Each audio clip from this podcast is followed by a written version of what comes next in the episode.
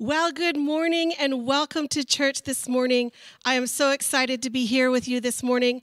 My name is Ange. I just have to say, Elisa, that worship was just so good this morning. Thank you for leading us to a place of focusing on Jesus today. We are in the middle of a sermon series studying the book of John together. I hope you have been reading along with us as a community together. Each week we have touched on something different. And the first week, Tim touched on Jesus and our call to follow him. The second week, he spoke about transforming encounters, and he spoke specifically about the woman at the well and how he transformed her life, but then she transformed a whole entire community. Last week was Father's Day, and Tim spoke about Lazarus, get up. And he asked if there was any dreams that we had let die that needed to be resurrected again. And he asked us, What is God calling out in you? This morning, we are going to talk about the challenge that Jesus calls us to to take heart. He has overcome the world. Let's pray, shall we?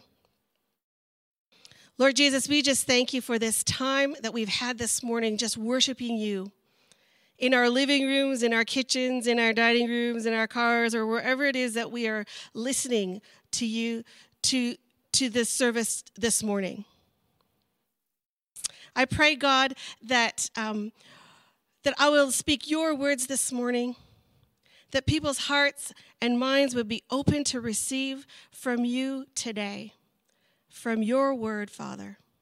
May we be transformed and not the same as we were when we started listening to you today. Thank you, Jesus. In Jesus' name, amen. So here we are. We're in the middle of the book of John now. We're around John chapters 13, 14, 15, 16, and 17. And I'm going to try covering all of those in the next four hours. So gear up. Just kidding. I won't take four hours. It could take a little longer. Jesus is spending time with his disciples. He has done some traveling with them, he has shown incredible miracles. Uh, we hear all these incredible stories of what Jesus does, and he's about to head to the cross. But before he does that, he spends all of these chapters hanging out with his dearly beloved disciples. And he is teaching them through his conversations with them. Some debates, some discussions, some confrontations, but he is trying to prepare them for what's to come ahead. And in John, we find Jesus wants to equip his friends. And he says in John 15 15, I no longer call you servants, because a servant does not know his master's business. Instead, I have called you friends, for everything that I learned from my Father, I have made known to you. We find Jesus is wanting to equip his friends. He doesn't want to tell them what to do and just have a list of things of this is what you need to do. He wants to spend time with them and discuss with them how they can be better prepared for the road ahead. Because as we know, the road ahead is not going to be an easy one. They face hardships, persecution, Jesus dying on a cross, and having to deal with all these other people's other ideas and being confronted by so many different things. He is preparing them for the road ahead. Now, I don't know how many of us love to travel, but we love to travel in our family.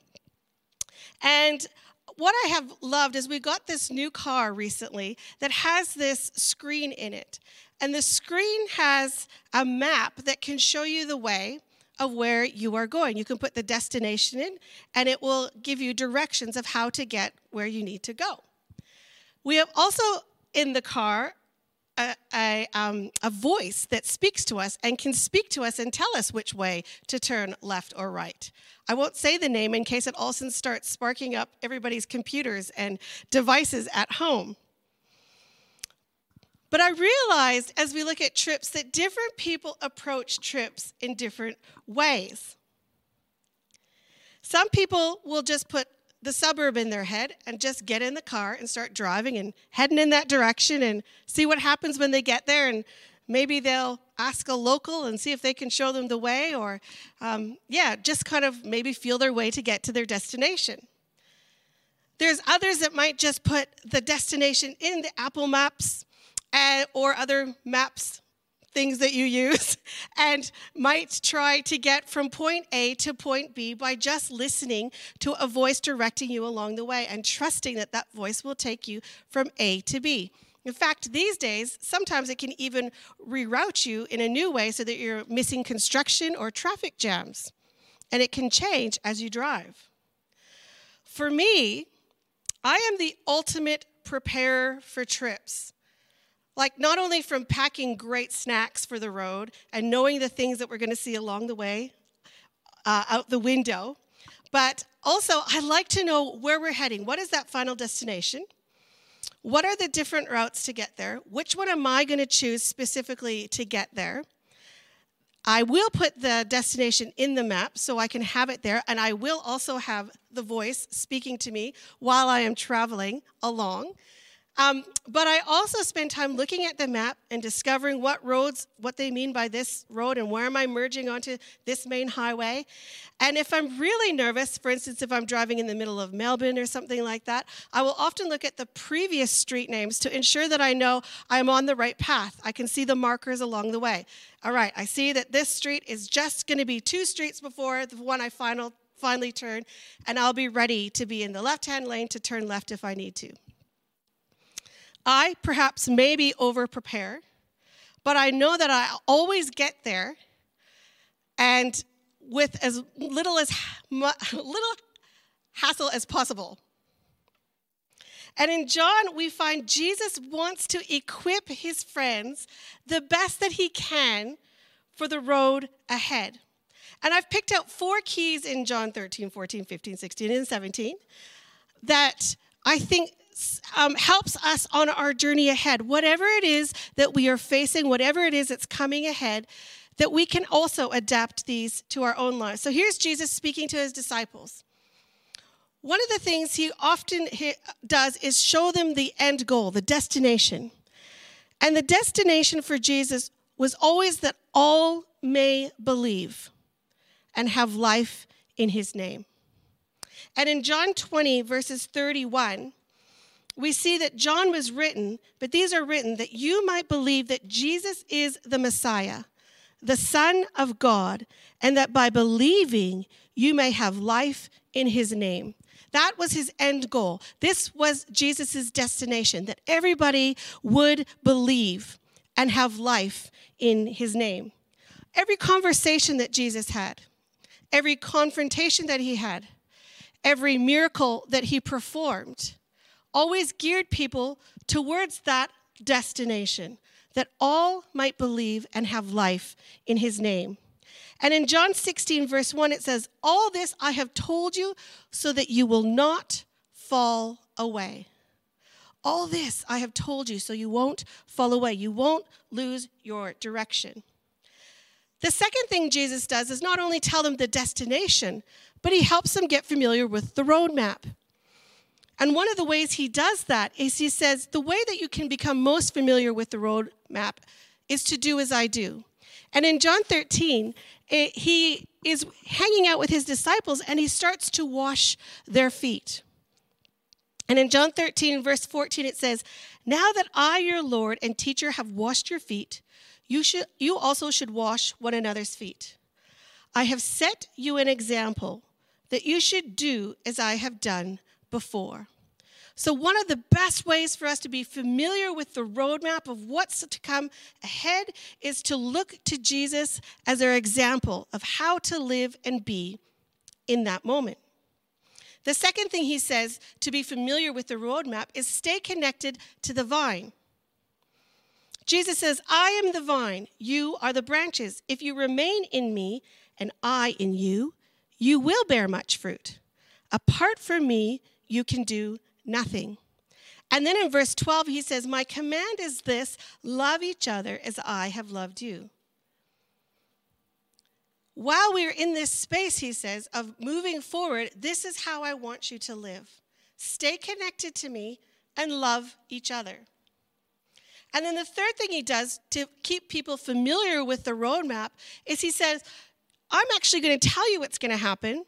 And then when you see that it's happening, I'm hoping you will believe.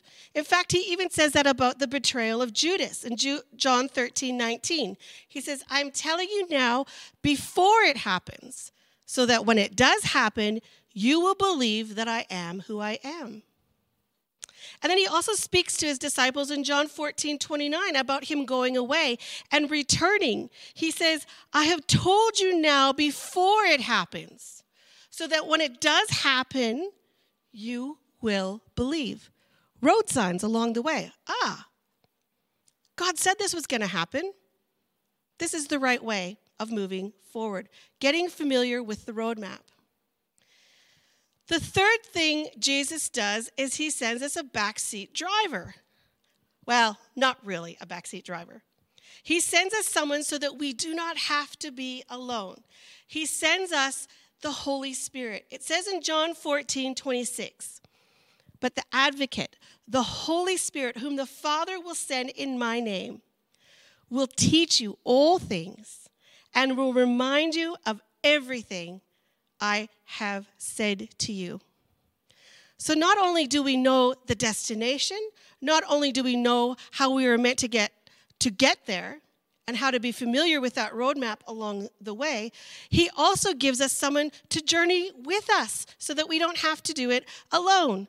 And it's someone that not only is going to um, teach us all things, but remind us of everything that Jesus had taught us.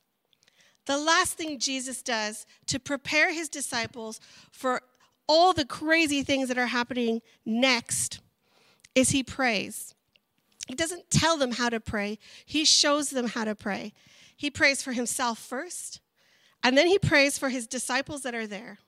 And then he prays for all believers, all future believers. That's like you and me. Jesus prays for himself in John 17, 4 by saying things like, I have brought you glory on earth by finishing the work you gave me to do.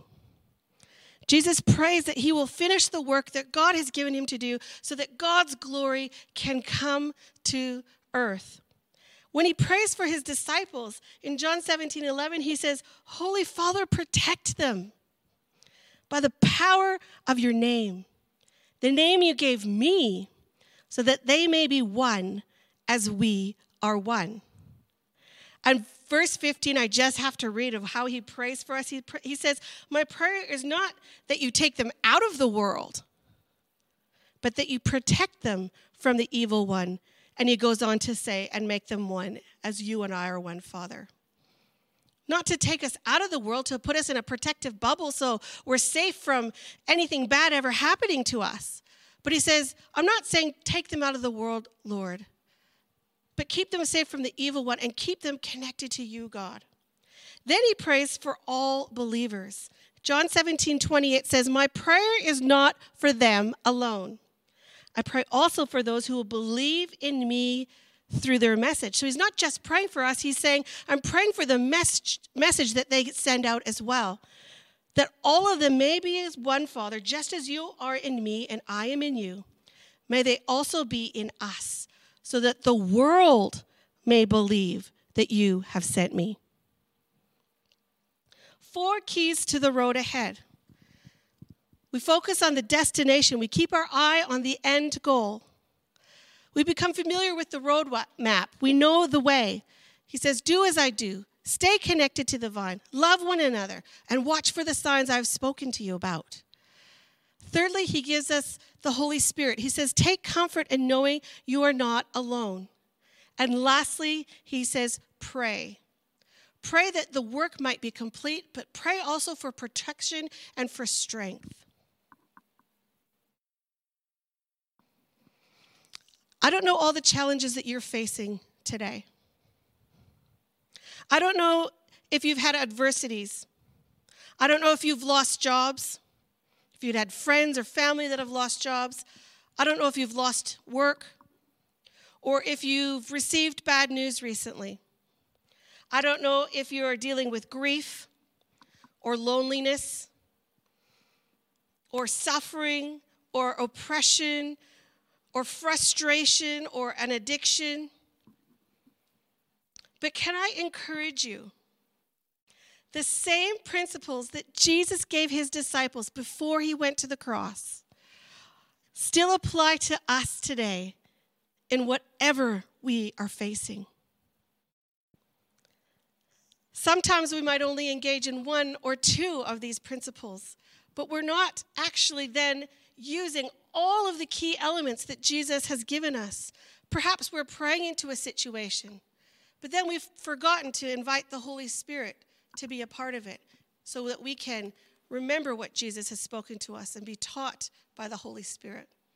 Or maybe we know our destination, but we haven't been familiar with the roadmap along the way, following Jesus' examples, doing as he has done, loving one another.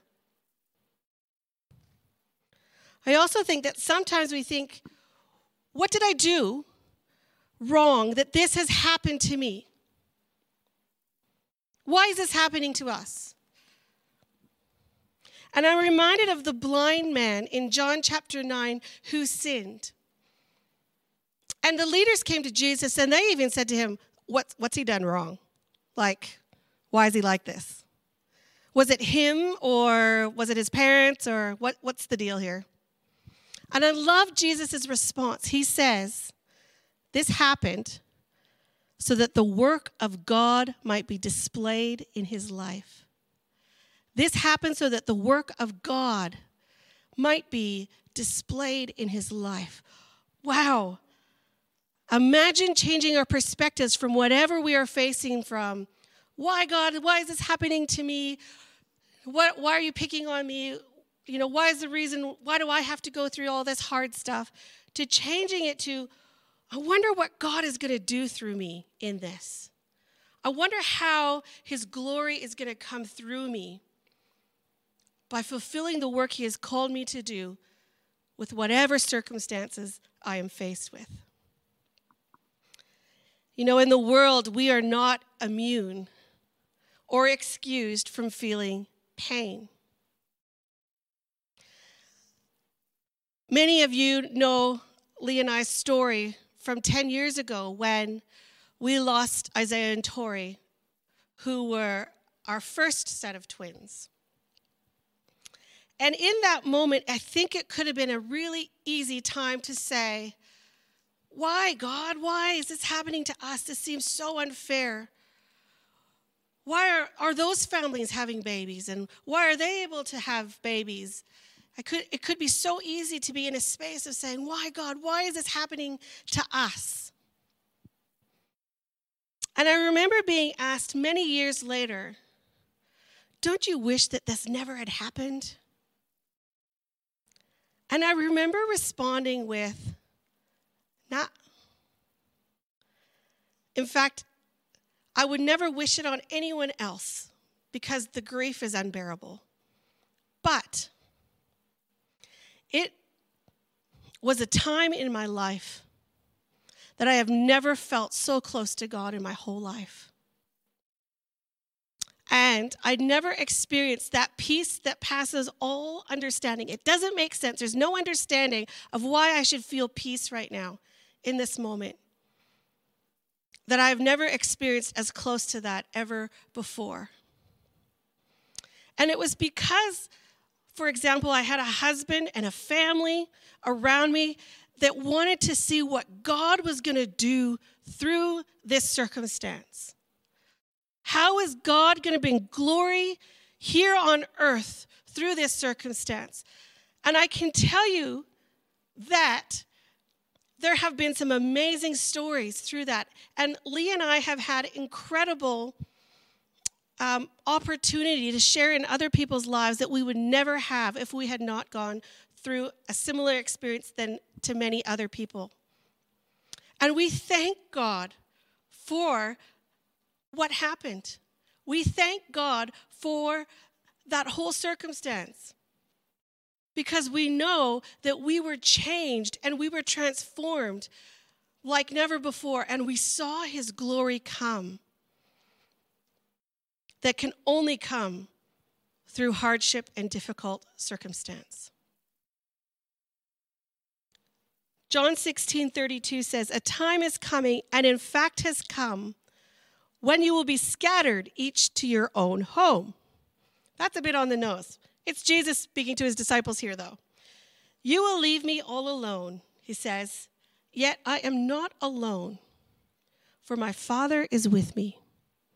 Be encouraged, whatever you're facing, that God is with you. In verse 33, he says, I have told you these things so that in me you may have peace. The peace that gave us confidence and a surety that this was okay, that this was happening in that time with Isaiah and Tori. The peace that doesn't make any sense that we should have peace in that moment. In this world, Jesus says, you will have trouble. But take heart. I have overcome the world. God knows the plan, even if we don't understand. He knows we're going to face hardship and persecution. And He's saying to us, don't panic and don't doubt me. Trust me, trust me. I'm here with you. I will be with you.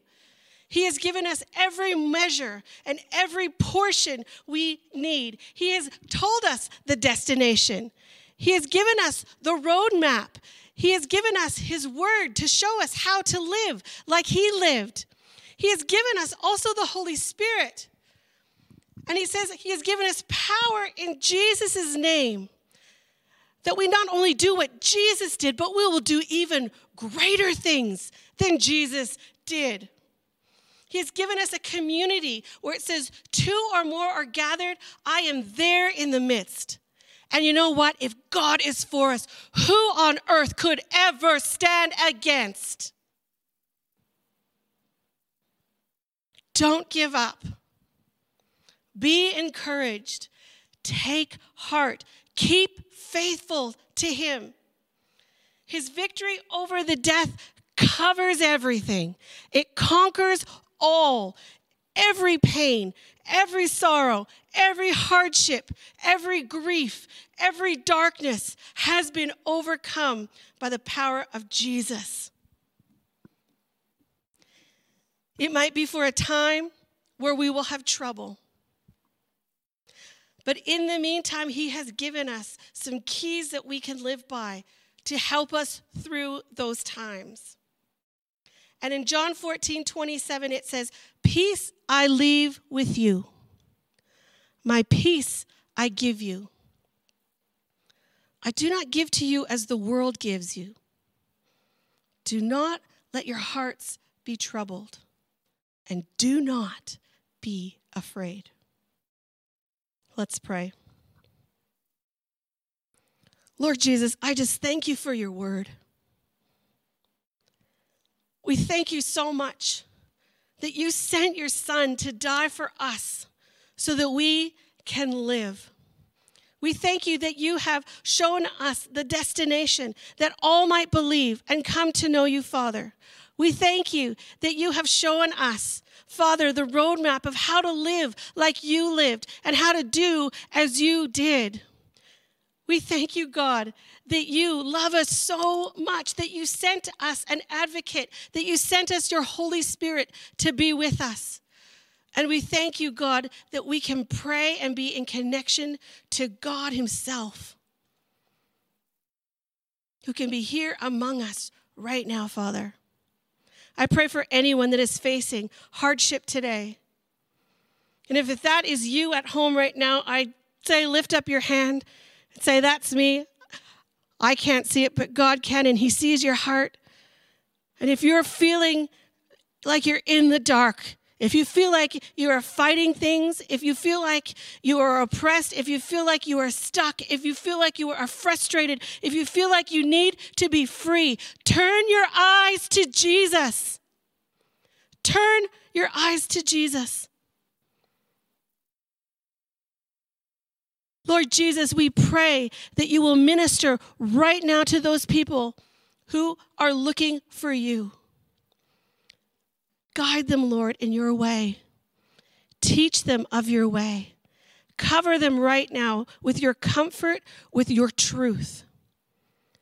Help them to take heart and to keep faithful to you, Father. We ask this in Jesus' name. Amen.